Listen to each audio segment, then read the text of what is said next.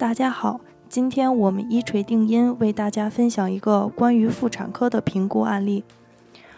二零一七年三月十七日上午九点，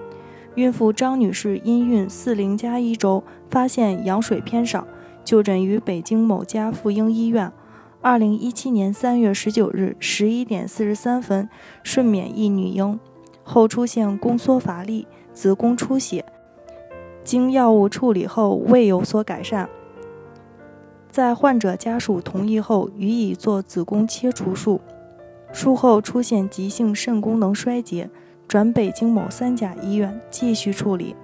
医院诊断为弥散性血管内凝血、失血性休克。产后出血、宫缩乏力，孕二产一，孕四零加三周，LOA 自免，羊水偏少，慢性盆腔炎，会阴一度裂伤，全子宫切除术后急性肾功能衰竭。家属想知道第一家妇婴医院在医疗过程中是否有不规范的地方。经过评估分析完，发现三点：首先，在检查和诊断方面。从病例看，整个产程进展顺利，没有剖宫产的指征。其次，在用药治疗方面，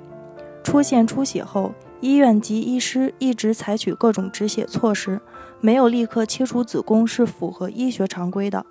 切除子宫后出现一系列的并发症，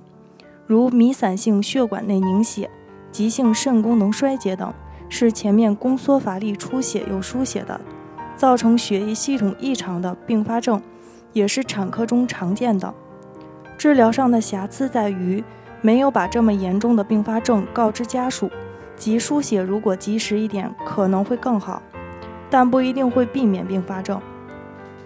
但现在中国血库紧张，该患者输血量大，一时满足不了临床需求是常见情况。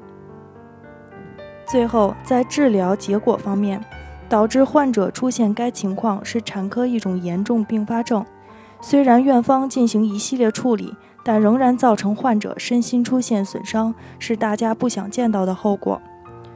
所以提醒所有孕妇及家属，在准备生产时，一定要和医生保持良好的沟通，及时了解所有的情况，避免因为常见的问题而给家人和孩子带来不必要的伤害。北京伊顿健康汇聚了国内外知名的医疗专家、法律专家、司法鉴定专家、法医专家，为客户提供第三方医疗评估服务，判断诊疗行为是否规范、合理、合法，